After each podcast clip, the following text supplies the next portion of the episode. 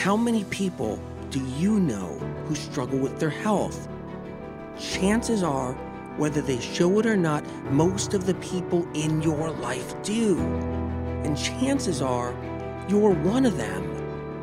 Whether you're dealing with anxiety, depression, endometriosis, acne, eczema, autoimmune, thyroid, Lyme, brain fog, fatigue, or any other symptom or condition, you're far from alone.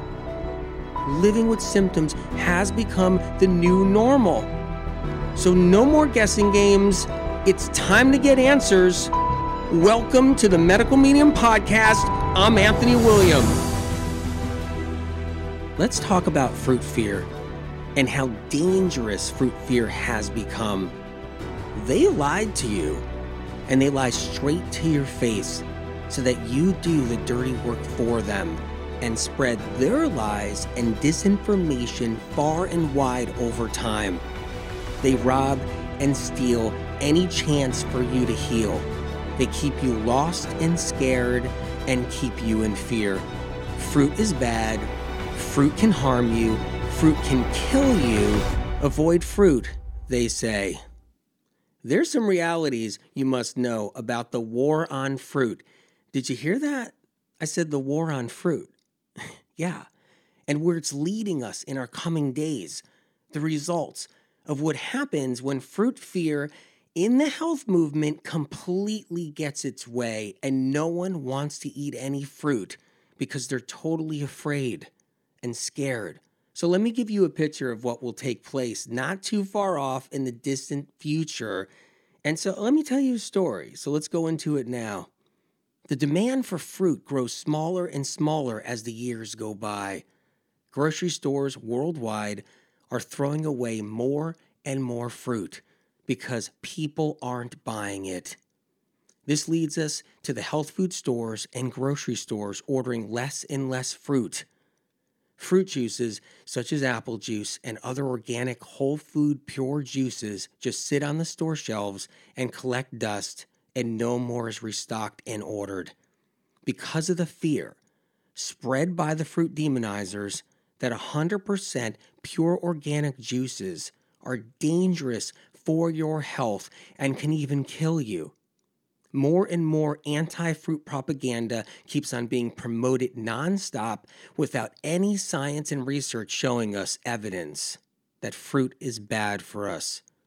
Fruit farms, orchards, orange groves, bramble farms, watermelon patches, melon patches, banana farms, pineapple farms are not making enough money to keep equipment running and manpower. They just shut down. Land that's owned by these fruit farmers, both small farms and big farms, have to burn their orchards and groves down in order to clear the land to try to reestablish a new way of living. Fruit farmland that is leased, they build housing on and also burn all the orchards down. The amount of burning worldwide of these fruit trees and brambles will be catastrophic. This will emit tremendous amounts of smoke and ash into the atmosphere, hindering wildlife globally. And because there's that much ancient fruit land and farms that have been here feeding the populations for hundreds of years, and when it goes up in flames, it's disastrous. Every season, as the fruit naturally drops and sits on the ground in the orchards, it feeds animals and wildlife like deer and moose, bear, fox, birds, and other wildlife before winter comes. It keeps them alive and gives them a fighting chance to survive the year. This disappears, and so does a large portion of wildlife that has been feeding on fallen fruit for hundreds of years. Bees already are losing the ability to thrive. In the future, their last chance of survival will end with the loss of the blossoms. From the cherry blossoms, apple blossoms, pear blossoms, peach blossoms, nectarine blossoms, and plum blossoms, and watermelon blossoms, and virtually every other fruit. Bees rely on fruit trees and their fruit blossoms worldwide to sustain and survive.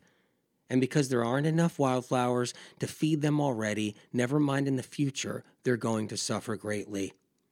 Experts in the health field are unaware of this environmental change that's on its way and the ecosystem shift that will occur.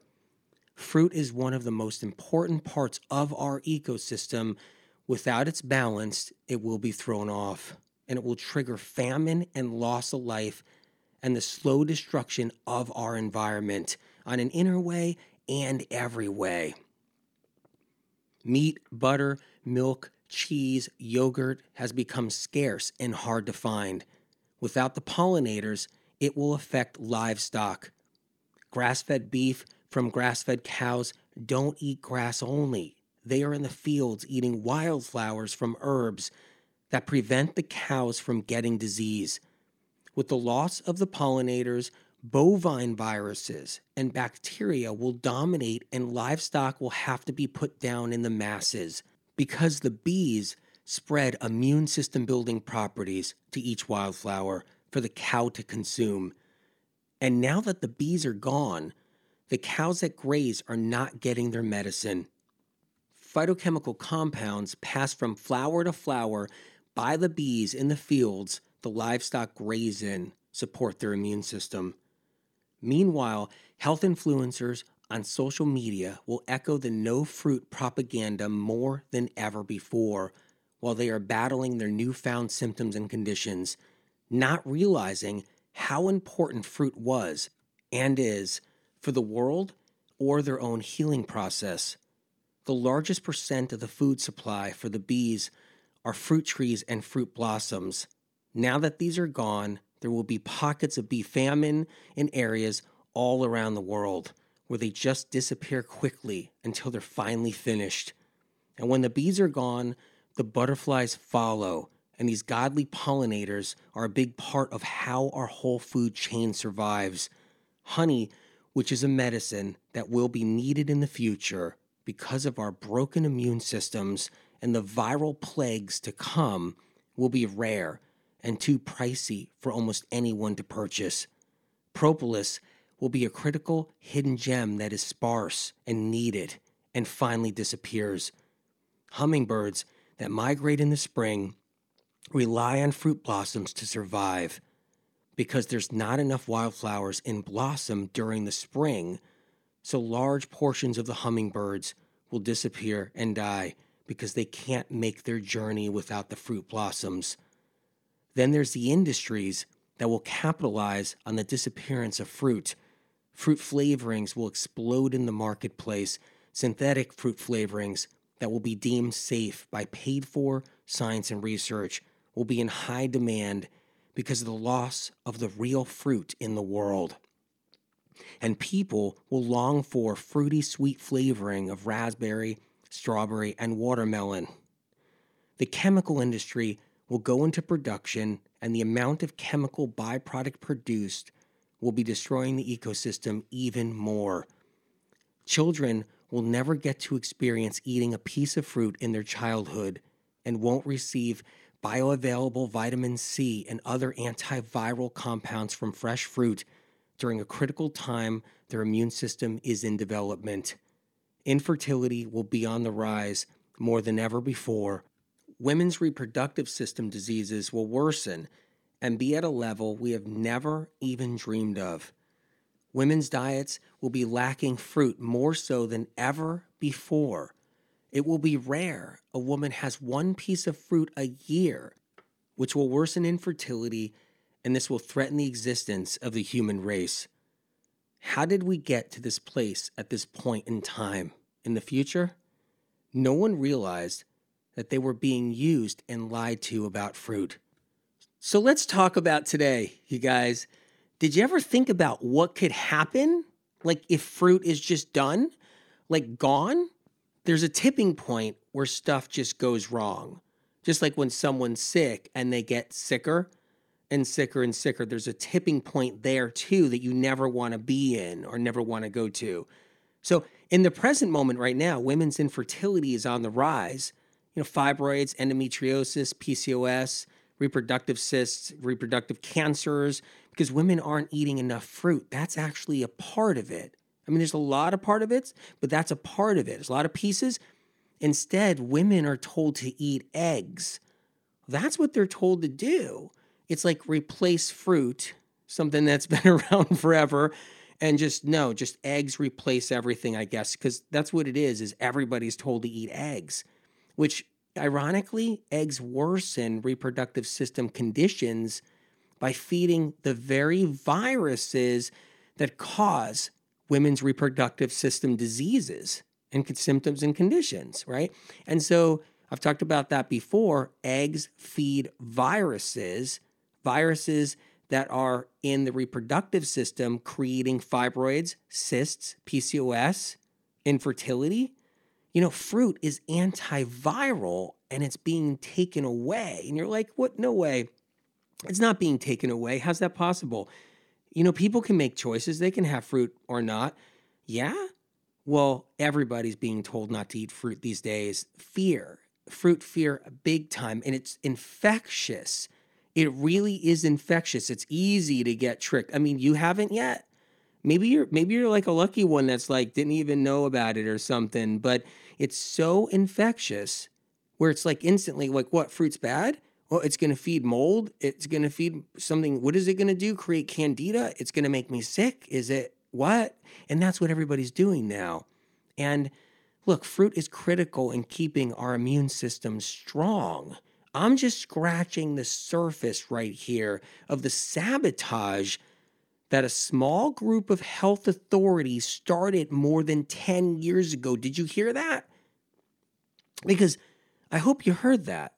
Sabotage by a small group of health authorities over ten years ago that had a master plan and were just buying into it. Yes, there were certain individuals who started fruit fear. Yeah, get that message. Get that memo now, because it's a big deal. And and they were purposely planted into the health world to spread one of the largest, greatest deceptions and lies of our day, that fruit is bad, fruit is harmful, fruit's dangerous. I'll spell it out for you, okay? I'll just spell it right out, just straight out. People were planted by industries to purposely spread disinformation about fruit in the holistic health movement to stop people from eating fruit. And it's ingenious, ingenious because it's working. It's actually brilliant because it's working. That's how good at it they are. And it convinced good-hearted professionals in health. Like, look, you're probably thinking, no, no, my practitioner is a great person. Of course, of course your practitioner is a great person. Of course your doctor's a great person. Of course your health coach is a great person. They got pure intentions. Absolutely. But they get convinced that fruit needs to be avoided. You see? Especially the sweeter fruits. Have you heard that one? Like, oh yeah, stay away from sweet fruits. Stay away from sweet fruits. Hard to believe? Whether you believe it or you don't, it's reality. See, I know there is something you guys know. A lot of people in health know, okay? And it's that there are certain industries in the conventional medicine world that love us being sick. They love it. They love us being sick with chronic illness, right? You know about this. You guys know about this, to sell drugs and everything. You, you know the whole story. That's been out there, that part anyway. If we get healthy and you get you start living longer and you get healthier, we're less dependent on what they're selling to try to keep us alive. You know, all the stuff they try to keep us alive with, like drugs and stuff. Or you can look at it this way, to keep us sick, however you want to look at it. They go broke if we stay healthy or we're just not really that sick at all. Sickness is the money-making machine. Duh. Duh. And you guys know this totally, right? But there's something you don't know. I'm going to drop a whole bunch of more stuff you guys don't know, and it's this. It infected a part of the alternative medicine world. Jeepers. It got to the herbalist who once knew fruit was good for us many years ago. It got to the chiro in the village, the chiropractor in the village, who never had a problem with bananas until now. Forget it. Chiropractor's not going to recommend bananas anymore. Very few, if ever, unless they got reignited by fruit information that's been spreading around from Medical Medium information all these years to fight this battle. And and this information even, you know, this misinformation, fruit fear, got to the healer in the next town that loved giving people apples to help them heal, recommended them, but now no more, no way. Stay away from those sweet apples. The strategy was to put out the word that fruit causes multiple problems, right? You heard it, diabetes. Oh, stay away from fruit with diabetes, you know, pre-diabetes. Stay away from fruit, right?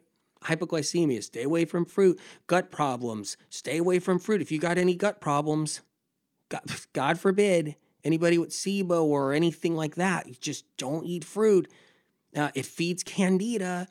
If you got candida, or it's going to give you candida, causes it, or you got Lyme disease, stay away from fruit and causes cancer. Don't eat a piece of fruit. Oh, don't eat, don't eat that cherry. It's going to cause cancer.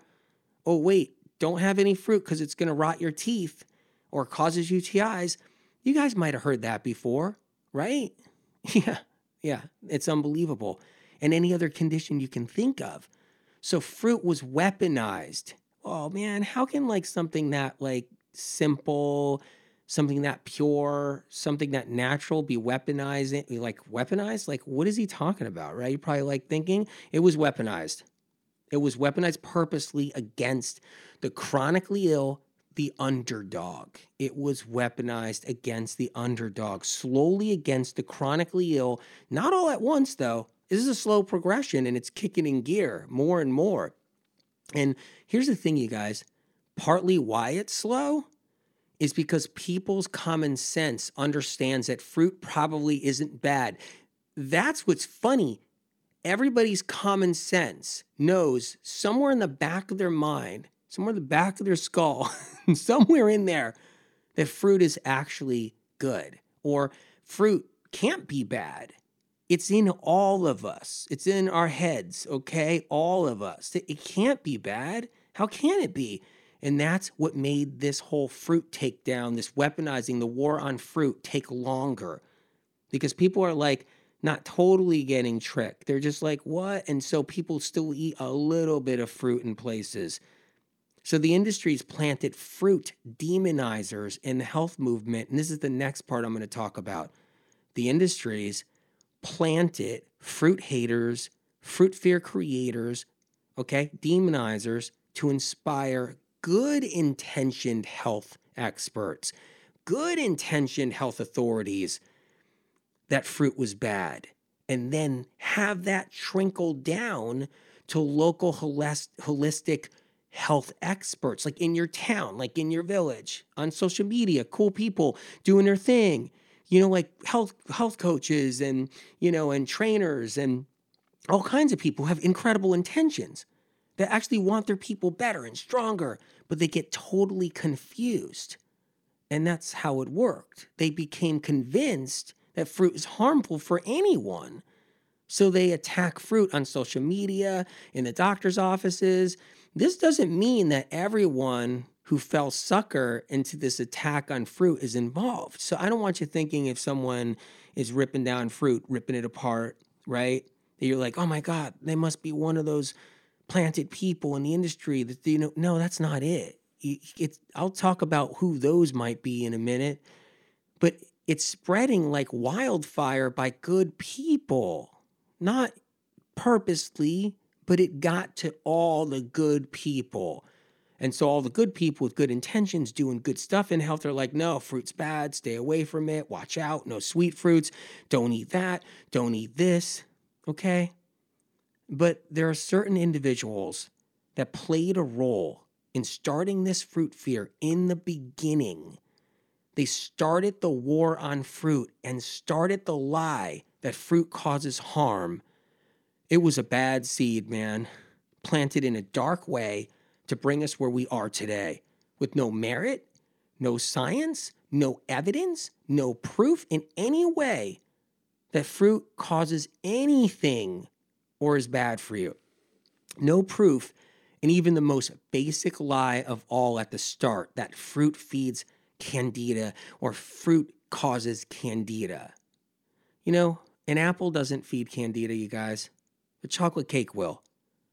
You know, vegan or animal-based chocolate cake. So let's talk about what, what's in fruit. Let's go into that a little bit because I think that's important right there.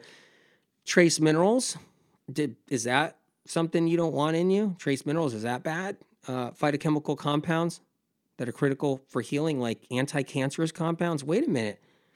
Fruit's loaded up with anti-cancerous compounds. Uh, you don't want that in you? Um, vitamin C, you don't want that in you either, right? No, that's bad. Vitamin C, uh, anti-cancerous compounds. Antiviral compounds are in fruit.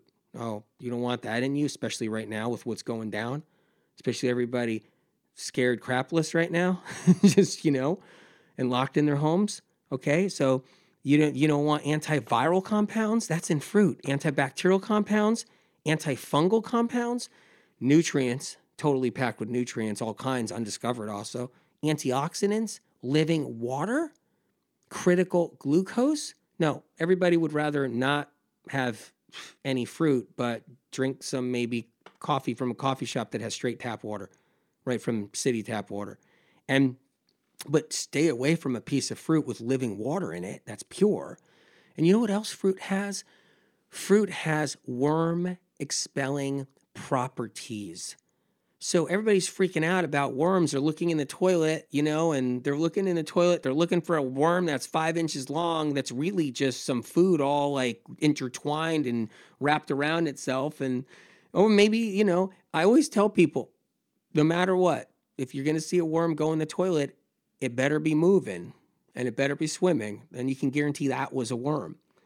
And but I'll tell you right now, fruit has worm-expelling properties.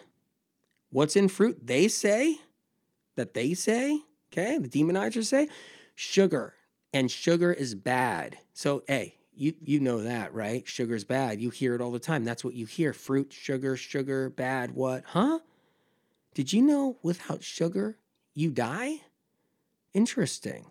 So without sugar, you die. Uh, that's a funny one. Did you know every single movement you make, task you do, thought you think, uh, word you speak, hello, is because of glucose? That's glucose. And there are sugar in the foods you think have no sugar. Check this out. All right, let's go into it a little bit. There is sugar in foods you think ain't got no sugar. All right, meat, for example. I can't have sugar in it. Meat? Are you kidding?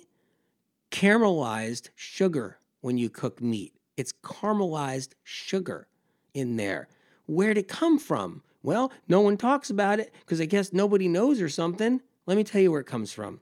It comes from the blood of the animal, which was loaded with sugar, glucose.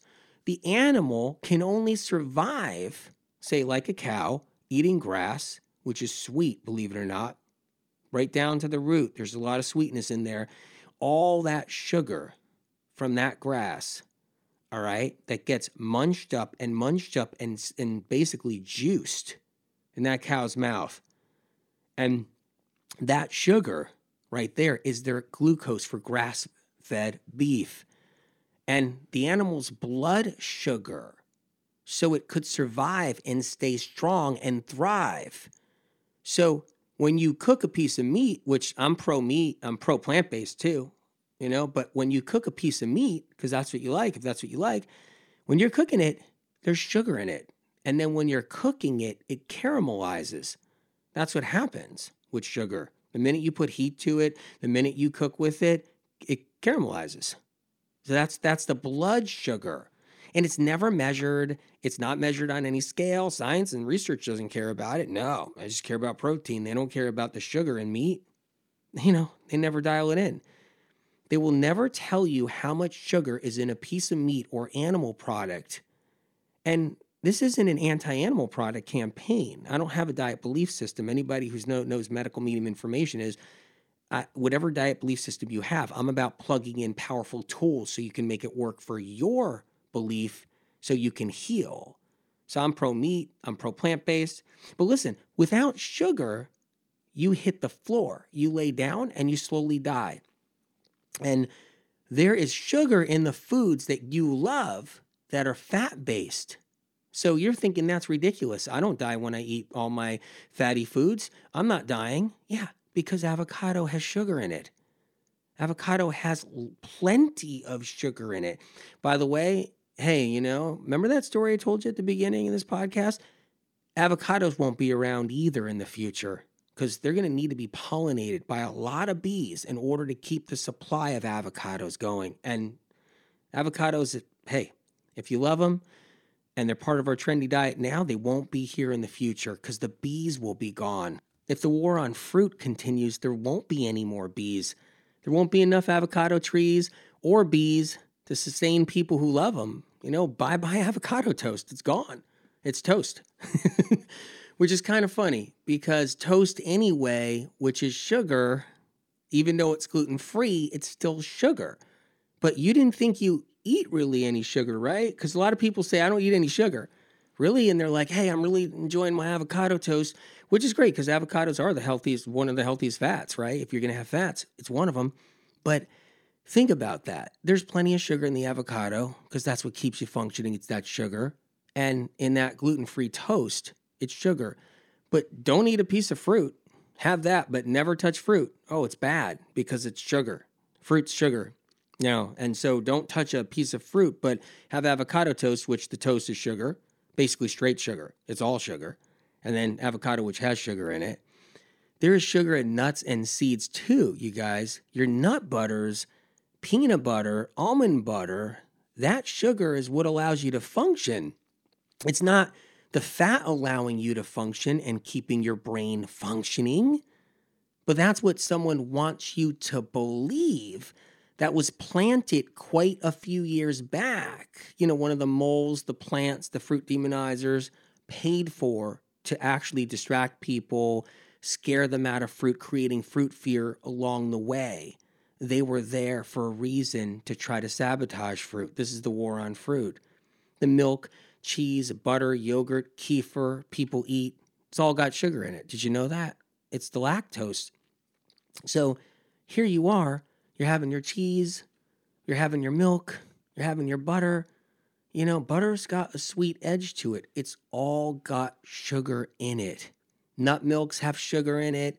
Oat milk is sweet, and they even add some sugar in it too. So I see people, they're like, no, I don't do fruit. I won't touch any fruit. And they're pouring their oat milk, you know, from a container on their food.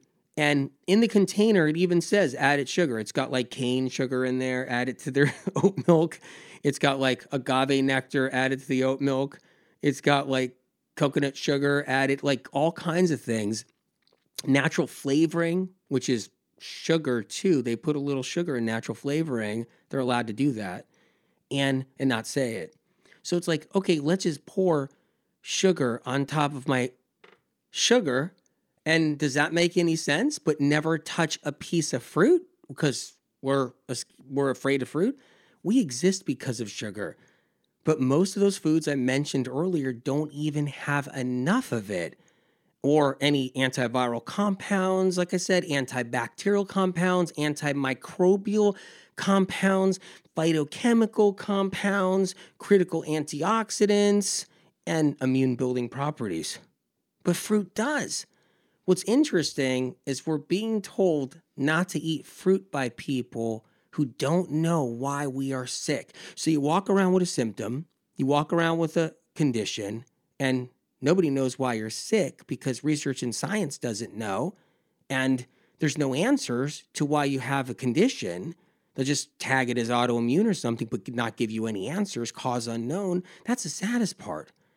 Chronic illness is on the rise, and it's not from the one banana someone eats a month or the one apple they eat every three months. No one even eats fruit. I mean, I bet you guys, like plenty of you out there listening right now, don't even eat any fruit, right? I mean, it's not on your radar.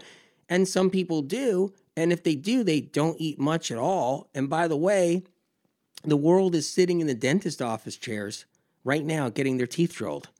I mean, that's the thing. Like our world that we live in now, people by the yeah billions are in, you know, they're in the dentist office and they're getting their teeth drilled. And it's not because of fruit. We could even argue it's because they are not eating enough fruit. You know, you might have had some fruit a moment in your life a little bit, and then a dentist blamed a cavity on it. but billions of people are not touching fruit and getting root canals, implants, teeth drilled, bridges all day long, no matter what. But fruit gets the blame. The irony is, is it gets the blame more than junkies sweets do right now. Like right now, at this time we're in, fruit gets more blame for problems than junkies sweets right now, and chocolate delights and cane sugar. You guys eating chocolate, but you're afraid of fruit? I'm just wondering right there. There's a lot of people I've seen out there and I talk to and stuff, and people come to me and are like, hey, I can't eat a piece of fruit, but no, no, I'm doing my chocolate. It's medicinal, right? I'm doing my chocolate. You can still eat your healthy chocolate bar with organic cane sugar or coconut sugar, and do your healthy organic cheat meals and self-care meals with coconut sugar, cane sugar, gluten-free grains. And those sugars and chocolates won't get the blame ever. They'll never get the blame now. No way. Not with the war on fruit going on, but fruit will. Hmm. it's, it's interesting, right? Chew on that for a minute. Think about it. You guys, check this out. The same people who sabotage fruit in the health industry back over a decade ago also simultaneously started pushing disinformation that our brain runs on fat, not sugar. It happened at the same time, okay? The same time. Same time the sabotage happened, all right? And the propagandists and the fruit demonizers, the paid for people involved, the moles and plants, they did a switcheroo. Fruit is bad, but your brain runs on fat now. The new rule. No science behind it. Just runs on fat now. And if we eat sugar, we gain fat. And fruit makes you gain fat, is what they say. Interesting. The same early crew that was planted by a dark industry and put people into fruit fear also push the high-fat trend that defies common sense, saying sugar from fruit makes you gain weight, but all the fat you eat doesn't. And you know what the sad part is about that? Think about it. Other health professionals buy into it and then spread it around. First of all, people don't eat enough fruit. That's not why they're gaining weight. Look, come on, let's be straight. You've been tricked. Bottom line. Fat makes you gain fat in the end, not fructose, natural sugar that's in an apple, a pear, a watermelon, a kiwi doesn't make you fat. Okay, a kiwi, okay? okay, a kiwi is not going to make you fat, but will what will make you gain weight is fatty meals. You see right there? So what will make you gain weight is the fatty meals that causes a stagnant, sluggish liver. Medical Medium information that put it out there, okay? Quite a while's way back. So it causes a stagnant, sluggish liver when you're eating all those fatty meals.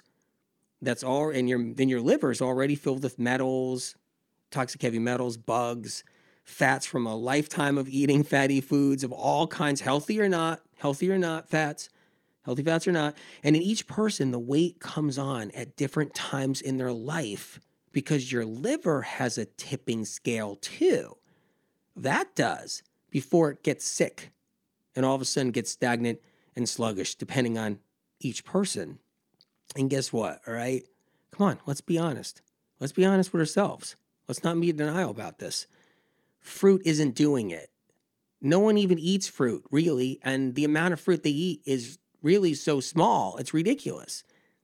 It wasn't the sugar in a chocolate chip cookie or the blueberry in the blueberry muffin, gluten-free or not, that made you gain weight. It was the fat in the food, the oils in the cookie or muffin, the fat in the eggs, the fat in the chocolate. Yeah, the fat in the chocolate. The fat in the milk, the fat in the butter, the canola oil. Think about it. You better work out in the gym two hours a day while you're young, still young and feeling strong, whatever. And you just better be in the gym three hours a day so you can eat all that fat and, you know, and not touch fruit until finally it catches up to you. And, you know, no matter how hard you work off, you're just working out. You're like, what is this? Why am I gaining weight?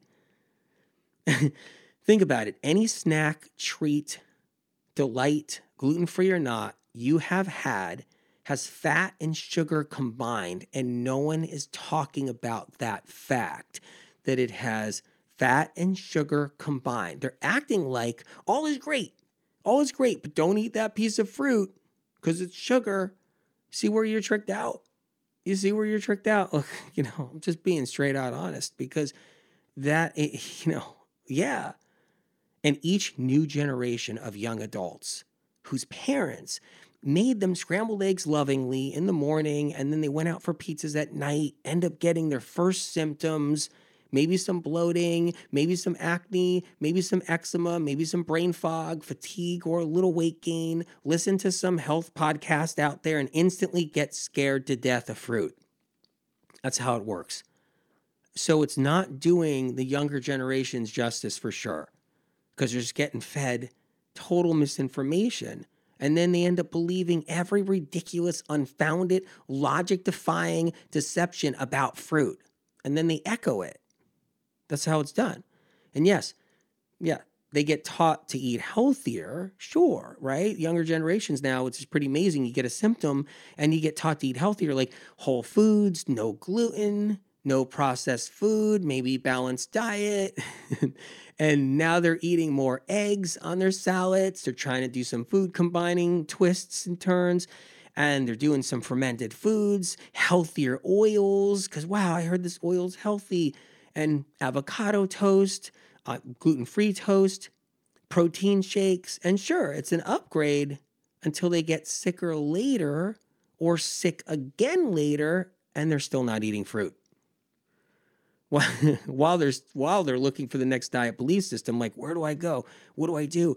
I got a symptom. I got another symptom. I was doing good, pretty good, being off processed foods. Now, where do I go? I'll go plant-based. No, wait, I'll go animal-based. Which one do I jump into? You know what's funny? Fruit is so demonized that you're encouraged to eat cacao with caffeine in it, which tastes awful on its own, and add sugar to it to sweeten it. And it's heralded as God. So cacao, right? Take sugar, put it into it, and no one talks about the added sugar. Everybody talks about fruit being crap. Fruit's crap, it's sugar, it's bad for you. But cacao is heralded as God. See how darkness works? I'm not saying you can't have your chocolate. I'm just saying the caffeine industry is even part of this whole gig, all right? But you're not allowed to pick a piece of fruit off a fruit tree and eat it, God forbid. Or peel a navel orange in front of someone. You're going to be ostracized for that. You're going to be totally ripped apart for that. God forbid. Hypocrisy is off the charts, man. It is. Think about that. Look, you guys, check this out, okay? Our brain runs on sugar, by the way.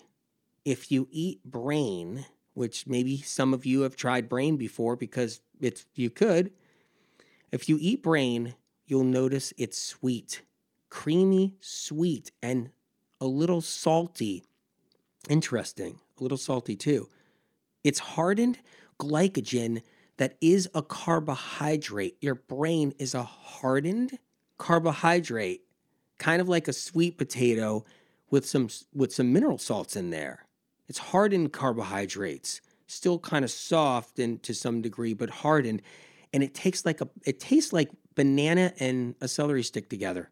The brain tastes like a banana and celery stick together. Like, why would I know that? I've talked to people who've eaten brain, okay? And I've talked to a lot of people over the years that have eaten brain.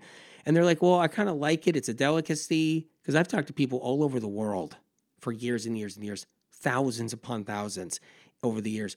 And I would say, well, and they would ask me, well, how can I simulate this brain flavor since it's not a good idea that I'm eating brains of different animals? And I'd say, well, put celery sticks and, you know, make a banana salad. Stick celery, celery sticks and bananas together, kind of mix it together and see what you think. And the consensus was always, it's so close to brain, so close to the taste. There's a reason, because a banana has tiny amounts of omega three, right? And lots of sugar, okay? And then the celery has got those mineral salts. And that is the combination. Your brain is made out of mostly sugar, that's glycogen, stored glycogen, tiny amounts of omega three, and lots of mineral salts. Okay, and those mineral salts help feed your neurotransmitters. Some varieties of, of omega three that our body even produces itself from a healthy liver will be in your brain, but that's only a tiny bit compared to the glycogen level I'm talking about, the stored carbohydrate. Our brains heat up when we think. Are you thinking now? Like, are you thinking like, hey, should I eat a piece of fruit? Like, should I think about it? Is, what should I do? Well, electricity's spinning around right now. Electrical impulses are going around in your brain right now. And our brain needs a vast amount of sugar, which is glucose, in order to keep it cool. You get a breakup in a relationship, your boyfriend, you know, cheats, or your girlfriend doesn't want to be with you anymore, or something happens, you go into shock. Your brain goes into shock. And or you you have a you have a relationship issue of any kind or any kind of trauma, that's what happens. And you need those electrical impulses to be working. Electricity all of a sudden fires up and goes crazy when that happens. And our our brain needs a vast amount of sugar, which is glucose, in order to keep it cool. Kind of like antifreeze to a car engine. Antifreeze is synth- synthetically sweet. It cools the engine down. Don't ever drink it, God forbid. But the sugar cools heat. See how it works? Sugar cools heat, not fat. Fat creates more heat. Sugar cools heat. Fat creates more heat. So if your brain was all about fat, it lives off fat, whatever, you know, it's all made out of fat, however it goes, it's going to overheat, overheat. And what happens is, this is why instinctively when you have a stressful event I was mentioning before, like a breakup or any kind of trauma, you crave something sweet afterwards, like ice cream. That's one thing right there. After a breakup, relationship breakup, that's a big one all on its own. I've heard it a thousand times. I need my ice cream like every day. You know, the reason is glucose, sugar, stops your brain from overheating and burning up and getting damaged, and even mild, tiny strokes that are undetectable from being that upset. After your brain goes into an electrical storm of trauma, when you see that breakup message on your phone, you're like, oh my God, what is this? I can't believe this, right? Or you get that news, like you're getting a divorce. Boom, those neurotransmitters, they're like firing up, they're like burning up, they're like just falling apart left and right, those neurotransmitters. Just just like going left and right. And what, you don't have enough glucose. Your blood sugar isn't stabilized for that. You don't have that storage bin in the brain. I mean, you could suffer greatly with all kinds of afterwards P T S D, trauma, injury. You know, look, you'll hear, okay, check this out right now. This is a whole nother thing. You'll hear people say, I never crave sugar. I call B S on that one, okay? So you don't eat cheeseburgers? The bun, which is sugar, the cheese, that's sugar, the meat with caramelized blood in it, like I told you before, that's sugar, the ketchup, that's sugar, the mayonnaise, all have sugar in them. Um, okay, so you don't have the cheeseburgers. You don't crave pizza ever? Like you don't eat pizza or crave it? The cheese, that's sugar, straight sugar basically, the sauce, the crust, all have sugar in it, lots of sugar. You don't crave tacos? Maybe you're one that does or doesn't, but a lot of people crave them. The corn tortilla, the, the flour tortilla, sugar, cheese, once again, sugar, sour cream, tomatoes, salsa, sugar, sugar, meat. Nope, there goes the blood sugar. Again, the meat, sugar, they all have sugar in them. You don't crave a sandwich, gluten-free or not, because the bread, sugar, the meat, the cheese, the spread, the tomatoes, the nut butter, the avocado, whatever you have in your sandwich, it's all sugar. It all has sugar in it. You don't crave pasta? The pasta, grain or bean pasta, has sugar. It's all, it's made out of it. The sauce, sugar, the dairy that you might put on, it's all sugar. And people put butter on their pasta, sugar on top of sugar. You don't crave chips, and chips like corn chips, potato chips, they have sugar in them with, with, you know, with oil and salt. You don't crave hummus, right? Beans, that's the carbohydrate, the sugar. And What do you eat hummus with? Chips or carrots, carrot sticks, or a sandwich, a hummus sandwich? All have sugar. All meat, all dairy, all bread, all nuts and seeds, all beans, all avocados, all sauces have sugar in them, right? Mind-blowing. You crave savory and sweet together all the time, you guys. That's what everybody's doing. You're craving savory and sweet all together, all the time. The sugar aspect is what allows you to function out of all those foods I just mentioned you crave or that you want to eat. But God forbid you touch a piece of fruit. I mean, for real.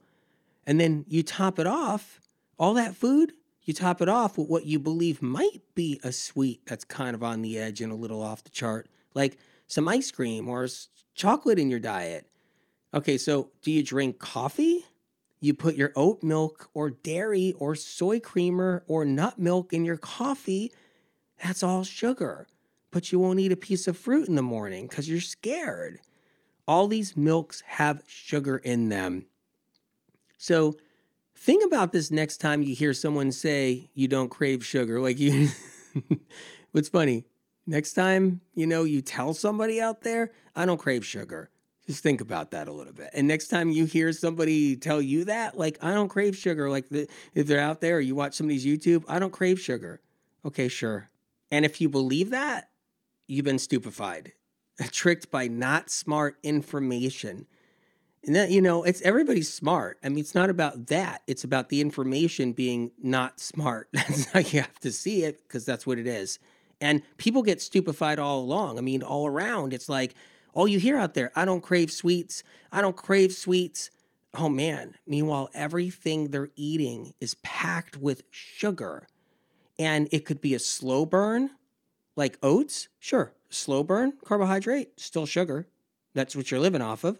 Or a faster burn, it's still sugar. It's all the same in many ways, actually in every way when it enters your cells. And fat doesn't enter your cells from your blood and become energy. That's a farce. Do they call it blood fat? Are they measuring that every time you go into the the doctor's office? Well, we better check your blood fat. We better make sure. No, because that's not what keeps you alive. They're not measuring your blood fat. It's your blood sugar they're measuring. We need sugar to survive. It's what our cells run on. Sugar has to attach itself to insulin to get into our cells to keep us alive. The fat doesn't attach itself to insulin and go into our cells. Where the heck does it go then? That's what I'm trying to say. The fat actually doesn't enter your cells. Interesting. It's not its job. It's not attaching to insulin. So they're not like, you go to doctor's office, let me check your uh, blood fat. Oh, where's it at? Hmm, too fat, too too high, too low. Um, what's going on? Nothing. It's not even on anybody's radar. But fat gets in the way of sugar entering your cells. So it gets in the way. It's a menace. I'm not saying you can't eat any healthy fats. Not it at all. I'm just saying, are you ever going to eat a piece of fruit, or are you just going to stay scared, scared, scared, stay sick, sick, sick, misinformation, disinformation, never touch a piece of fruit and just get, you know, exactly. So insulin resistance occurs from the fat and the sugar combined, right? But fruit does not cause insulin resistance. You have been taught that your oatmeal is a slow burn, okay? You probably heard that. Like, no, it's a slow burn. It's, it's you know, it makes it, it last. It sustains you, and you've experienced that yourself. It's like, and oats are okay. I'm not anti-oats. But you've experienced it yourself. It sustains you for many hours when maybe you tried one or two pieces of fruit on its own and you got hungry fast and felt like it wasn't getting you through the day or getting you through the morning, because you didn't eat enough fruit, because it's not that high in calorie. In fact, it's not even high in calories. And that's one of the mistakes. There's not even a lot of sugar in fruit. That's the irony. And, you know, and what you're not realizing is that when you eat your oatmeal, you probably added fat to it. which also increases your calories. You threw the nut butters in there. You threw the avocado. I see people throw avocado in their in their oatmeal. You stick milk in there, nut milks, n- nuts, nut butters, coconut, cacao, almonds, soy. You add that to your oatmeal. So now you have this really high, dense, dense caloric meal with a ton of fat on top of it mixed with sugar, and you think you found the perfect meal when you're, you know, hey, if you're not really sick or you don't have a lot of symptoms, you got nothing going on, yeah, it feels like a perfect meal. But now you have a problem you don't know about, though, that's going to bite you over time. And it's insulin resistance that sits there and goes long sustaining. So you have this long sustaining insulin resistance that catches up to you over time. And eventually you have to then learn how to intermittent fast. So now you're twenty-five years old and it's like, well, I'm intermittent fasting now. I have to not eat at all, all morning, all afternoon, and try to exercise and stimulate on coffee drinks. I got it. I can't, I have to intermittent fast now. Because you're putting the weight on. You're seeing like a pound come on. You're like, oh my God, that's my first pound. That's my first pound I've ever seen. Why am I getting a couple of pounds on me? I exercise. Um, I'm eating healthy meals. I'm doing my peanut butter butter smoothie bowls and oatmeal with nut butters. And I'm doing all that and having avocado toast in the morning. Maybe I should intermittent fast. And, and that's what people do. So now they're doing that. And maybe you get a little bit of low energy or a little bit of brain fog and you're putting on a little weight and you're like, okay, intermittent fasting time. And guess what? All these things going wrong, putting on a little bit of weight, a couple extra pounds, getting a little brain fog, little acne starts kicking in or anything like that. Low energy. It's not because of the fruit. It's not because of a few berries you might have thrown on one of your oatmeal bowls or, you know, or maybe a piece of banana or a half a banana you threw on an oatmeal bowl. It's not going to be that. The underlying insulin resistance and stagnant, sluggish liver caught up to you. So you stop your oatmeal bowls in the morning. You stop your avocado toast in the morning. You stop your eggs in the morning. Yeah, you stop your eggs in the morning. And then everybody has to eventually intermittent fast. And the only reason it seems to help is because you gave your body a break from eating fats for most of the day. You went fat-free by default without realizing it, by accident, without anybody knowing or realizing it. It has nothing to do with fruit. And that's just one thing that has nothing to do with fruit. Everything has nothing to do with fruit that goes wrong. And eventually, your intermittent fasting doesn't seem to work anymore either later on because you get these cravings and you still have insulin resistance because you're still eating fats at the end of the day and you never know how to escape it and you don't know you even have it, the insulin resistance, and still you stay away from fruit. Unbelievable. But you still cheat on pizza, ice cream, whether it's plant-based or animal-based.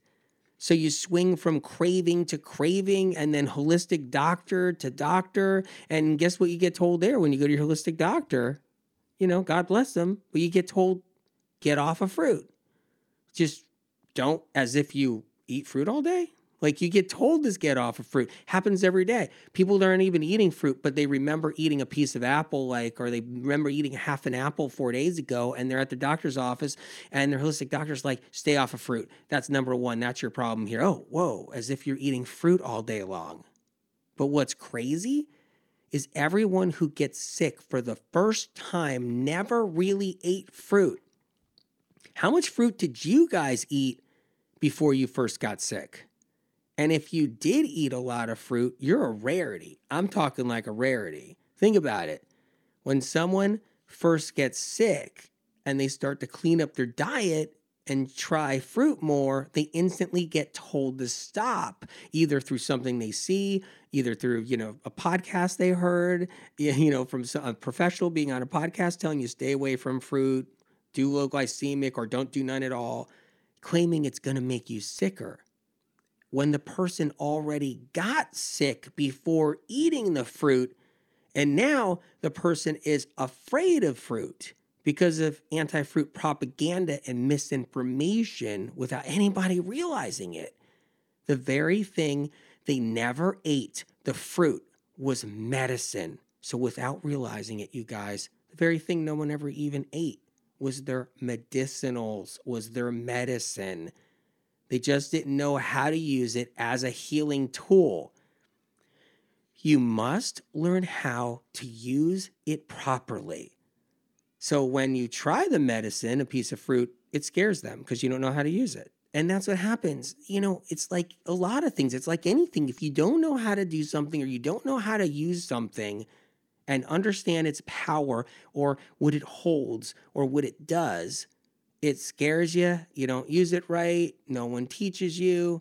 And right now in this world, no one wants to teach you how to use a piece of fruit. No way. They want the opposite. They want to scare you, scare you out of it.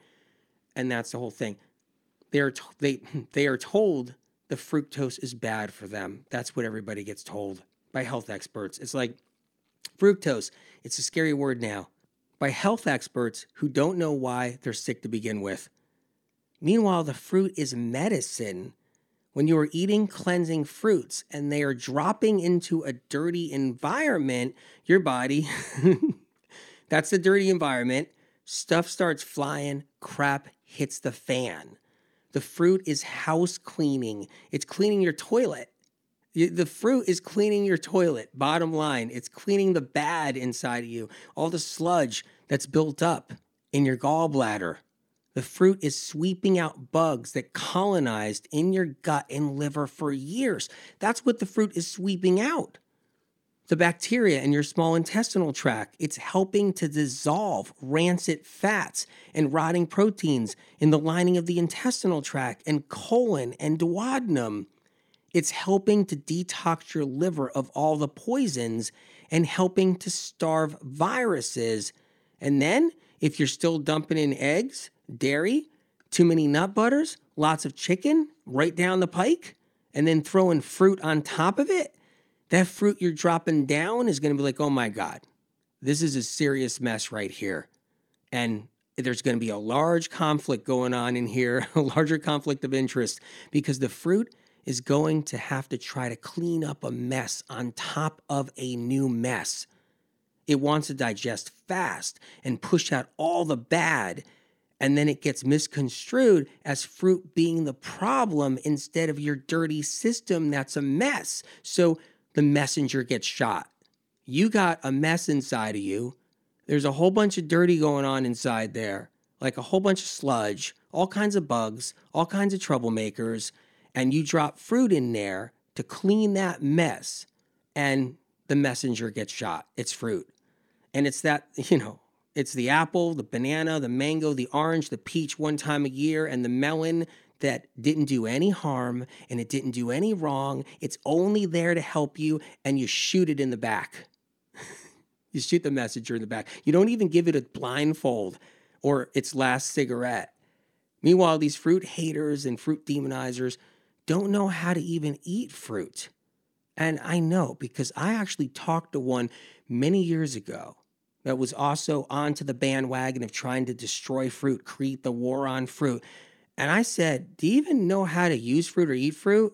And they just knew that you cut a grapefruit in half and you try to cut the little squares out, the triangles out. That was the most they knew.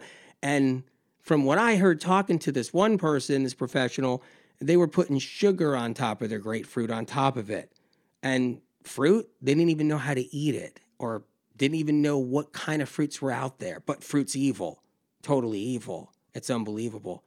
So look, and there's therapeutic nature to these fruits, and that's the power that's within them, so that healing happens all around inside our bodies. Fruit can be used therapeutically, you know, and when you align other therapeutic foods with fruit, extra healing occurs.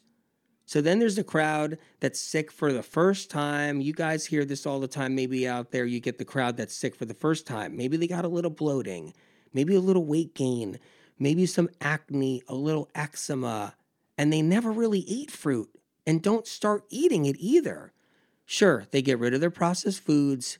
You know, they're eating healthier fats, which is which is good. They're eating vegetables. They may see an improvement in their symptoms. Maybe they throw in a few berries, some acai, told to stay off sugar, but still eat sugar, bad sugar, and grains, especially on their cheat days or self-care days, but they don't eat fruit or ever enough fruit. And they hate on fruit and spread that hatred around. Like, they just hate it. They'll, they'll just comment about it. They'll talk about it. They'll post about it. They hate fruit. Even if it's done in a nice way, like even if they, it's done in a really nice, thoughtful way, like what seems to be kind of like a kind manner of what their experience is. Like, someone will say, everybody's different. I'm different. You know, you it might work for you, but it, it didn't work for me. I tried fruit, because of what they learned from the health podcasts out there, the talking heads of health, or that piece of fruit bothered my stomach and didn't make me feel right or something. Meanwhile, that piece of fruit just dropped into a dirty environment and it's trying to clean up the mess, and no one understands, because when, like I said, they listen to maybe a health podcast or something like that, that fruit is bad, they instantly just all of a sudden go with it. They get suckered into it, and they listen to the talking heads out there that just want to climb the ego ladder in health, rip rip down fruit on social media, health experts spreading the same tricks and game that was originally planted by the industries to start the war on fruit, and we get suckered into it, and we lose something that was really going to help us. We, we didn't understand it. We just didn't understand it. And it was actually going to be a saving grace for the future if you get sicker down the road. You know, you'll hear things like some low glycemic fruit is okay, but overall fruit is bad. You know, it's too sweet. And then there's the people who never even ate fruit, got sick, tried a piece of fruit, and they're still sick because they don't know the cause of their symptoms and how they got sick and why they're still sick. They blame it on fruit though, okay? And maybe saying, it made me sick when I tried it. It gave me that tummy ache. Fruit always gets the blame. Aren't you glad you're not a piece of fruit? Shunned, alienated, underappreciated, undervalued, shot in the back? Maybe some of you guys can relate in with other things in your life or something, you know? Chronic illness is on the rise like never before, and no one eats fruit. Pretty much no one eats fruit. And fruit gets the blame. Neurological symptoms are on the rise like never before in history. Anxiety, do you have anxiety? Depression, Lyme disease, vertigo, tinnitus. I'm all good. I'm going to do future shows on all those, so I hope you listen. Neuropathy, focus and concentration, brain fog, migraines, head pain, neck pain, back pain, joint pain, that's mysterious, which we'll cover, you know, in upcoming episodes. These are all nervous system conditions, nervous system conditions and symptoms. And people with these symptoms didn't get sick because of eating fruit. They didn't eat any fruit. Practically nobody does. But what you need to know is an important part of recovery from these neurological symptoms that I just mentioned requires consistent, uninterrupted levels of glucose, sugar from a natural source, sugar from fruit, because your nervous system is made up of nerve cells, you guys. Nerve cells exist on sugar, whether anybody likes it or not. I should say it again. All those nervous system conditions, your vagus nerve causing all these different problems people don't even know about, like medical medium information of what, co- what causes what in your, your vagus nerve. It needs sugar to exist. That's what the nerve cells are made up of. They draw it in. They need it desperately. Meanwhile, fruit is a way for these people with neurological symptoms to recover and heal, and it's kept from them on purpose by the industries and by accident by well-meaning practitioners and influencers who are, you know, who are well-meaning and doing cool things. but don't know why they have stomach pain and bloating and gastritis, hypoglycemia, acne, fatigue, eczema, weight gain, anxiety, and don't know how to use fruit as a healing tool. Then, check this out.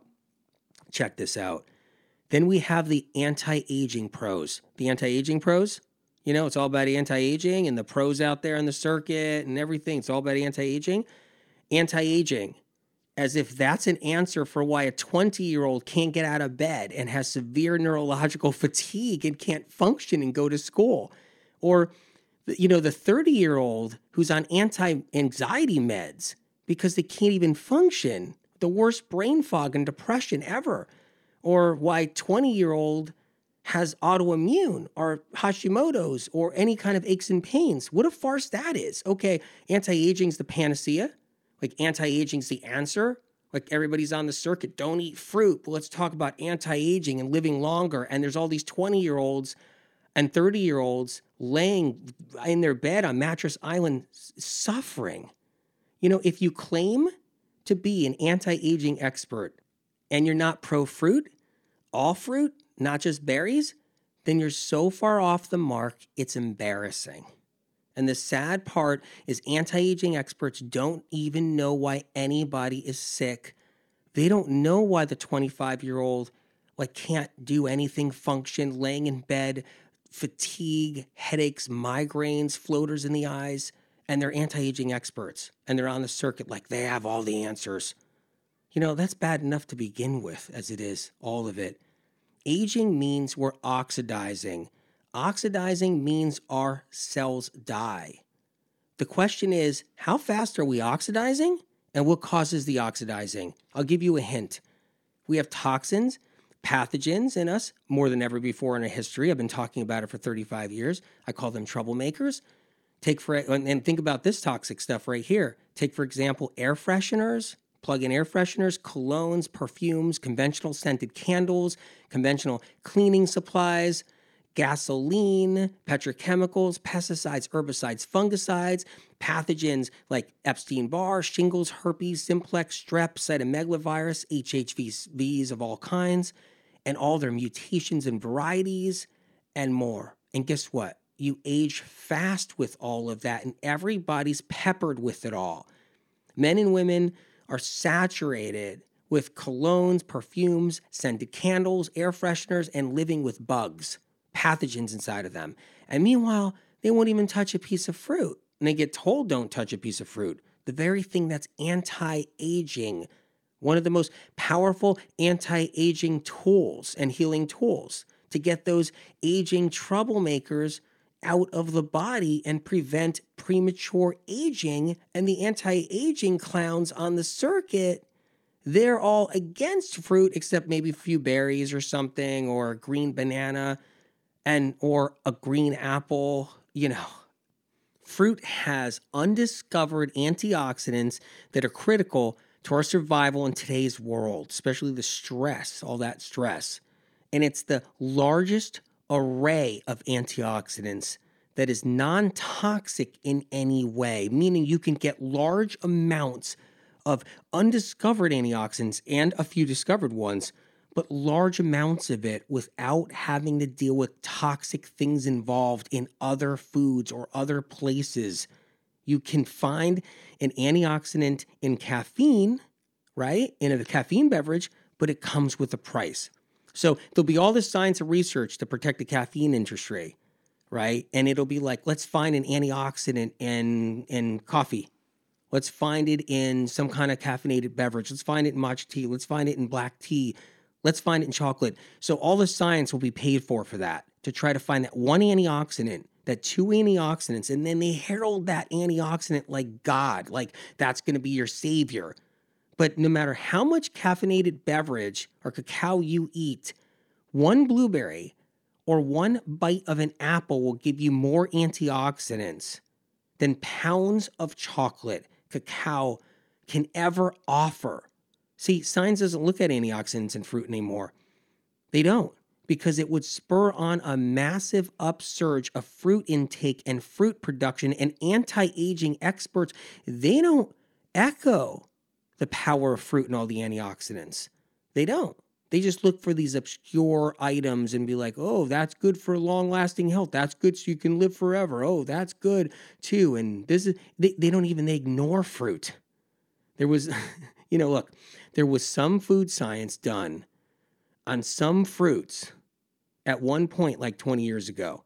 And it spawned on interest in fruit being good. And it was instantly crushed and discredited. You can guess all the reasons why. You know, you can know, you can guess, right? Because corruption, of course, corruption everywhere. Instead, science scrambles as it's being paid off by the caffeine industry to search for one or two types of antioxidants in a coffee bean, cacao, matcha tea, or caffeinated tea. Meanwhile, caffeine blows out and destroys years' worth of antioxidants. So, you know what I mean? It's like, okay, let's have our caffeine beverage, get those two antioxidants in a small dosage of it, and then let's just blow out with all that caffeine, killing off your adrenals and everything else, because it's it spurs on corrosive adrenaline. You get an adrenaline spike from caffeine, and that adrenaline ages you quickly. It's corrosive. It actually injures cells and nerves over time. When it's every day, every day. And then your hair starts falling out when you get older, and now you're thirty-eight years old, and my hair's thinning. What's going on? Let me go buy a supplement that's hair, skin, and nails. Let me go to a natural doctor and look for some collagen. Let me go do something. And your hair's falling out. And your skin is getting all dry and crazy. And you're like, you're aging at thirty-eight, thirty-nine when you're not supposed to. You're aging at thirty, and here you are thinking you're getting your antioxidants because paid for science is just totally tricking you out, and everybody's keeping you away from fruit, and you need fruit to counter your habit, that whole thing, your addiction. Because when you get on that addiction, on that caffeine, and your adrenaline is running fight or flight every day because of that caffeine, and you're aging yourself quickly, you better be eating a lot of fruit in the mix to battle it and counter it with its antioxidants to stop you from aging, so you can, so you can keep your habit going. So, all right, you guys, let's cover some of the fruit, the fruit hater talking points in the health movement, and these are a couple of my personal favorites, okay? The fruit hater talking points. You might be ready for this if you're into fruit or not, or hating fruit. They say that fruit is hybridized, extra sweet because it's manipulated by man. First of all, they trick people out with that one by confusing them, by saying fruit is hybridized. Most people think G M O is what it is then. They hear hybridized, so they're saying, oh, G M O. It's not G M O. So hybridize doesn't mean G M O. One thing fruit haters don't know is we have been hybridizing, grafting, and coveting fruit in different ways for thousands of years all around the globe. This is how the human race adapts and survives. Fruit haters and fruit demonizers will tell us that we make the fruit too sweet now, and fruits were not sweet a thousand years ago. You know, that's kind of funny because that's funny. How do they know what fruit tasted like thousands of years ago? Think about that one for a minute, you guys. Wild blueberries are way more sweeter than regular cultivated blueberries. Uh, did you hear that? Wild blueberries, wild, are way more sweeter than any regular cultivated blueberry. That instantly debunks it. I guess we debunked it then. Okay, there you go. That's a wild food that's been around for thousands of years. Wild blueberries. Thousands of years growing here. And it's sweeter than a cultivated blueberry. De- instantly debunked. It's the opposite. Fruits aren't sweet enough today. Fruit haters don't realize that fruit was sweeter in the past. It's not even sweet enough today. That's, that's why, you know what? That's a lot of reasons why people hate it. Right there. It's not sweet enough. They cut open to a mango and it's not sweet enough. They're like, uh, what is this? They cut they cut open a papaya and it's not sweet enough. And they're like, gross, what is this? This, the problem is bananas aren't even sweet. You peel a banana and you eat it. You can't even taste the sugar sometimes on any level in there. And So people don't even like fruit because it's not even sweet enough. If it was that sweet and tasted that, that good and sweet, people would be like, I want that. I want that. All right. The bottom line, many of the people that I know, the reason why they hate fruit because it doesn't taste sweet. That's why they actually hate it. They'll taste some berries. They're like tart. There's really no sugar in them.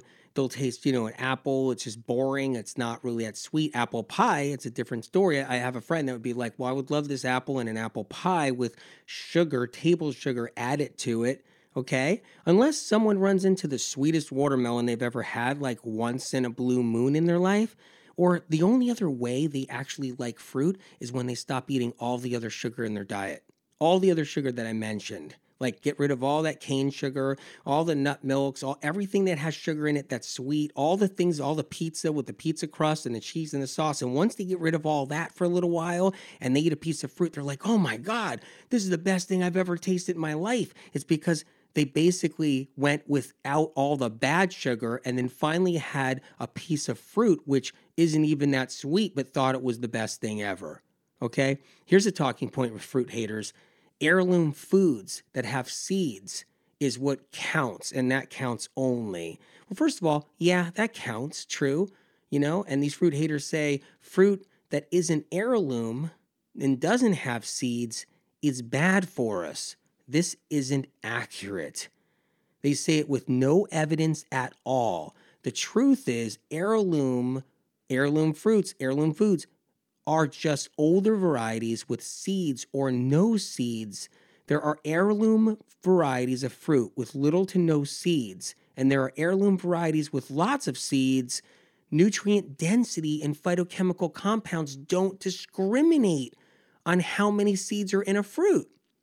So it's like, that's another psych out they throw at you right there, okay? Nutrient density, phytochemical compounds, antioxidants, minerals and trace minerals have nothing to do with if a fruit has a ton of seeds in it or very few seeds in it. So there you go. Bottom line, people harp on non-G M O fruit. And the funny thing is, get this point right here. The people that are harping on non-G M O fruit, meaning fruit that's not G M O on any level, okay, whether it's hybridized or heirloom or just cultivated or grafted, just natural things we've done for hundreds of years, all right, to sustain ourselves here on planet Earth. When people harp on all that, you know what the funny thing is?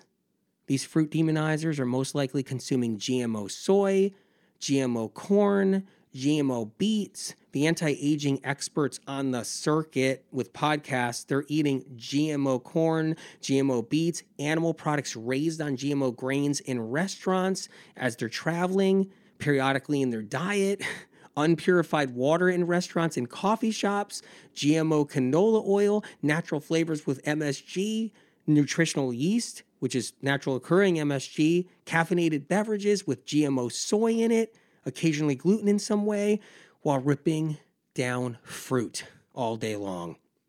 It's sitting there and ripping apart fruit and ripping down fruit. And they're sitting there too on their podcasts, on their platforms, talking about how bad fruit is, and they're getting G M O stuff in their diet. Left and right is what they're doing. Another difficult part of fruit fear and fruit hatred is is the very early disinformation, that's misinformation purposely put out there, that was strategically placed in the health movement by these paid-for moles and plants that sparked the lies about fruit having something to do with poor health or causing sickness and not helping in any way in someone's healing or recovery. These moles and plants, these fruit demonizers I'm talking about that did that are still out there now. Yeah, yeah. They're still out there now. You better believe it. They're spouting out, and here's the funny thing too. They're still out there now, spouting out encrypted, biological, theoretical terminology about anti-aging, anti-aging, D N A, D N A, telomeres, telomeres, genetic codes, molecular mimicry, genetic mutations, a leaky gut, biofilm, microflora, microbiome, and more. It makes the person who is sick, and has already been to plenty of doctors, believe that there is this rainbow of glorious alternative medicine research and science that the person with symptoms and is sick just doesn't understand or has to tap into it or haven't tapped into it yet. Like, like the information's out there. The message is out there. These guys are echoing it. These anti-aging experts with encrypted terminology, telomeres. Okay, it's interesting. When a person's laying in bed and they've been to their tenth specialist, tenth neurologist, and they're, they're twenty-eight years old, thirty-five years old, they can't even get into a car. They've got crippling anxiety, suffering with fatigue and everything. I don't think telomeres is going to help. I don't think D N A is going to help them. And I don't think talk of these things really helps. And that's the irony to it all. But these plants and moles, these, these beginners of the fruit war on fruit movement from the start, going back years ago, that are still around, make it seem like there's these mysterious options to get everybody better. And meanwhile, everybody's getting sicker like ever before, you know, and it makes that sick person feel like they just need to find a genius or someone who understands anti-aging or someone who understands the gut in some way, and everything else that these moles and plants put out there by the industries are spouting out in hopes to be healed. Or if a person who is not so sick and they haven't suffered or been to five doctors, they will think these anti-fruit moles and plants are onto something. So if you're not so sick and you're not really suffering that much, you got a little acne, got some little bumps on your skin, you got a little tummy thing, digestion thing once in a while, you got a little energy loss, and you watch one of these geniuses that are on podcasts and other platforms and other places that tear down fruit in some way, and you hear them talk about telomeres and mimicry and, and you know, microflora, and you're like, oh my God, these geniuses, and whoa, and they got answers, and they must be working with today's science. It's a great distraction, you know? While laying around with a few symptoms, listening to podcasts and watching YouTubes and hearing about telomeres, and then getting out of bed, walking to your kitchen, wondering what to eat, and they don't care as they spout these theories out, and you're like, well, I'm not going to eat a piece of fruit today. And they kick fruit down as if it's crap. Meanwhile, all that encrypted genetic anti-aging, inflammation talk, and gut health rhetoric doesn't get someone's tinnitus better. I'm sorry, it doesn't. You can listen to all those podcasts you want, and your tinnitus is going to ring, ring, ring until you learn the true cause. Until you learn the true cause of your eye floaters. Until you learn the true cause of your mysterious jaw pain. So all that health rhetoric out there, and anti-aging, and encrypted genetic talk, and telomeres, isn't going to get your twitches and spasms better. And it ain't going to get your burning skin better and your jaw pain. And ain't going to get your migraines better, your fatigue, your insomnia, your brain fog that's crippling, your vertigo. That talk, that D N A talk is not going to get your vertigo better. It's entertaining, I guess, because you sit there and be like, whoa, geniuses that got all the answers on the podcast or on the YouTube. They're so smart. They must be tied into science and all the key parts of healing. It's not going to get your eczema better. You can hear that stuff all you want. It, but it does lead you to think there is this panacea of information that these guys know, and you just need to learn it. That anti-fruit rhetoric makes sense. Fruit is bad, and it will not help you heal. I'm not saying everyone talking this way is an anti-fruit mole or plant or a bad person. They just follow the lead, and they'll just they'll also speak this, you know, leaky gut, telomeres, D N A, anti-aging, whatever it is. It doesn't mean everybody's bad. That's not it. I'm just saying they're the originals that are still out there now, setting everybody up, and they're fed the information to set them up and still bring down fruit at the same time. That's what that is. And they, you know, but the, but there's people out there that just take their lead that fruit is bad because they don't like fruit anyway, because exactly, it's not even sweet. So it's an easy knockdown. You know, anti-fruit propagandists don't want anyone to know someone has healed while having fruit in their diet. Check that out. I'm just saying it like it is. They don't want anybody knowing someone healed by having fruit in their diet. They ignore the healing stories, the healing recoveries that fruit played a role in, Spirit of Compassion has always told me you can heal with meat in your diet. Did you hear that one?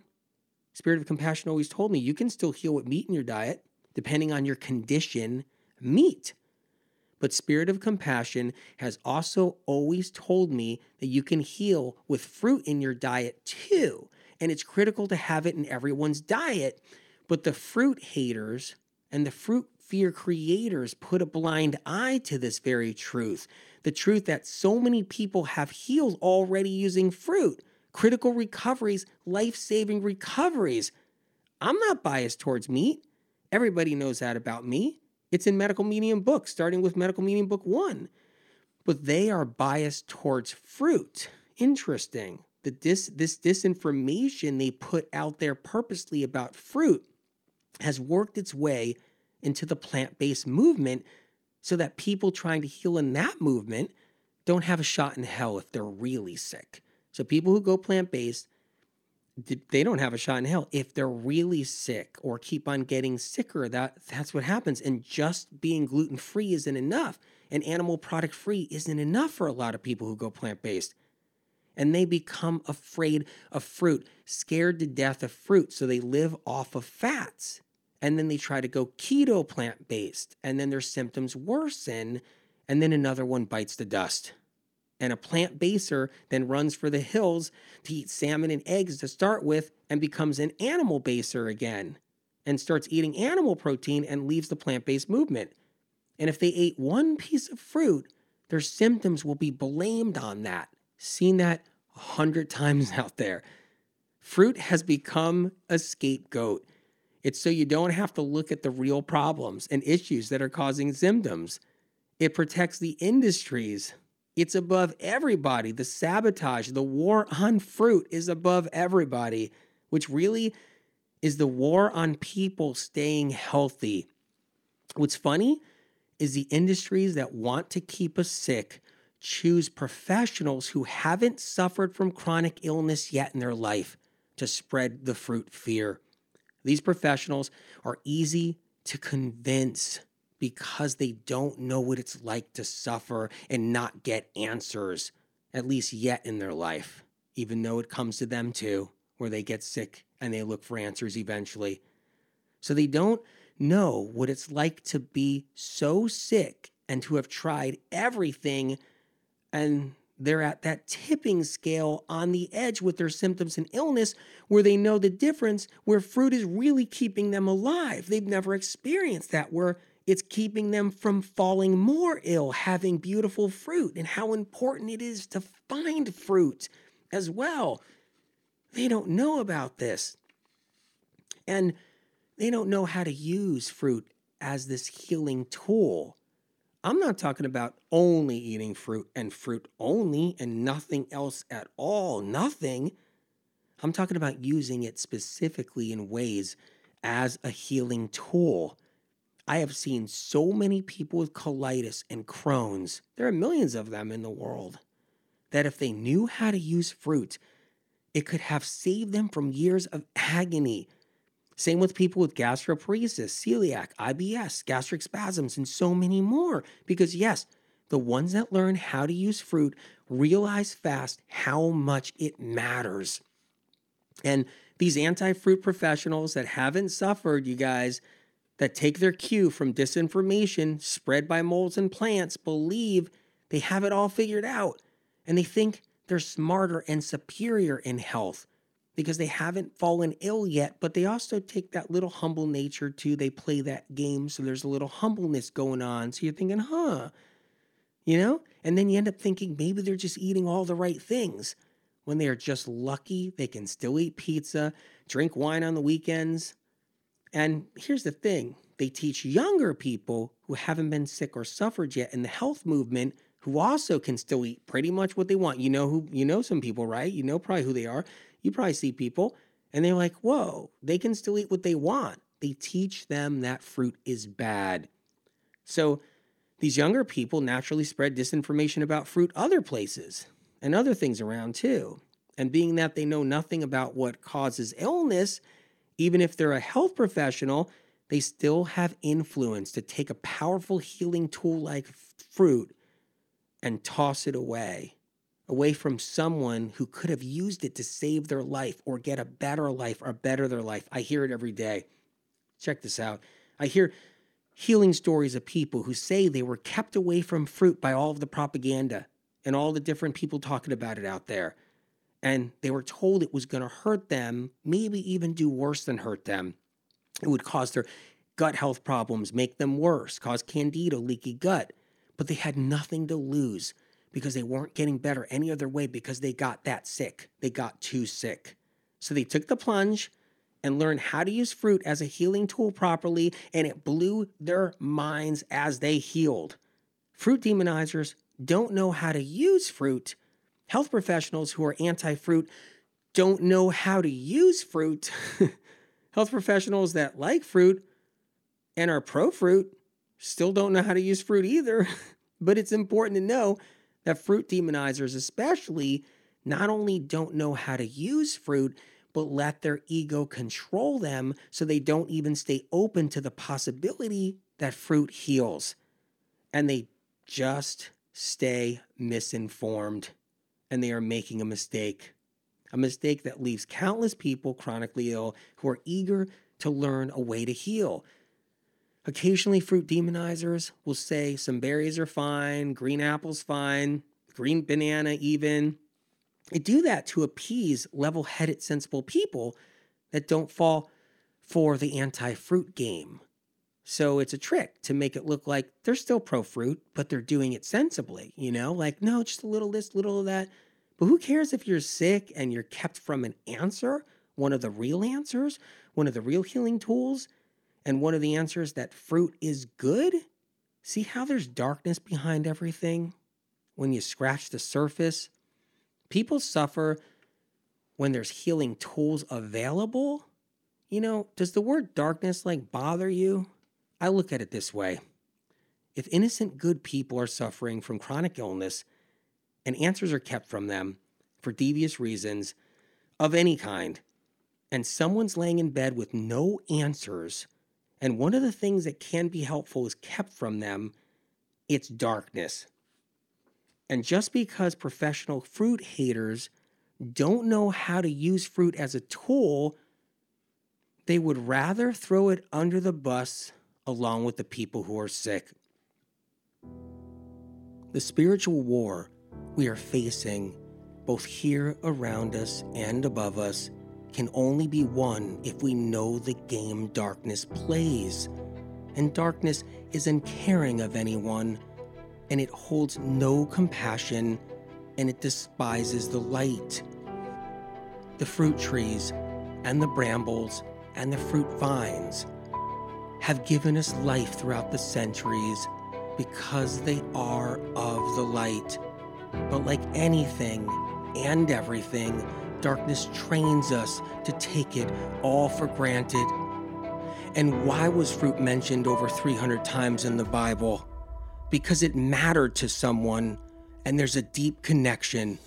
Because fruit is a life giver, not a life taker. Fruit signifies renewal of life. As the darkness shuns the fruit and the evildoers kill the fruit trees over time, the angels cry as the fruit trees die. Ignorance and greed is a great part of why we are sick. The ones that are supposed to protect us here on earth only mastermind how to harm us and hold us back from what's rightfully ours as we are led the wrong way, regardless of who we are. Fruit hatred gives us insight that the spiritual war is real. You can see the signs. Everyone knows there's corruption in all the industries, and they're seeing it more than ever before. But oddly enough, no one thinks there's corruption in alternative holistic medicine and the alternative health information that goes around. We think if it's holistic, it's pure and holy, no ill intentions at all. And for some reason, the conventional medicine world released a magical fairy that has allowed the alternative health movement to be creative and do as it pleases. But that's impossible. There are facets of it we don't realize, ruled by the hierarchy over time as they work on breaking our thoughts and breaking our minds. So what I leave to you is the tools to explore so you have every opportunity to heal. It's everyone's God-given right to have every chance to give their body what it needs so you can move forward and conquer illness and rise out of the ashes. See, I believe in you, and I know you can heal.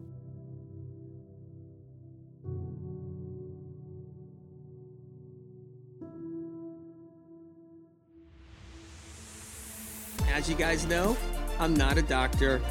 Any information you learned here, feel free to take to your doctor or healthcare provider. If you found this show helpful and informative, feel free to share it with someone in need of the information. If you like this show, please subscribe and leave a review on Apple Podcasts. You can also find me on YouTube, Facebook, and Instagram at Medical Medium. And for more information on healing, please visit medical medium dot com. Thank you so much for listening.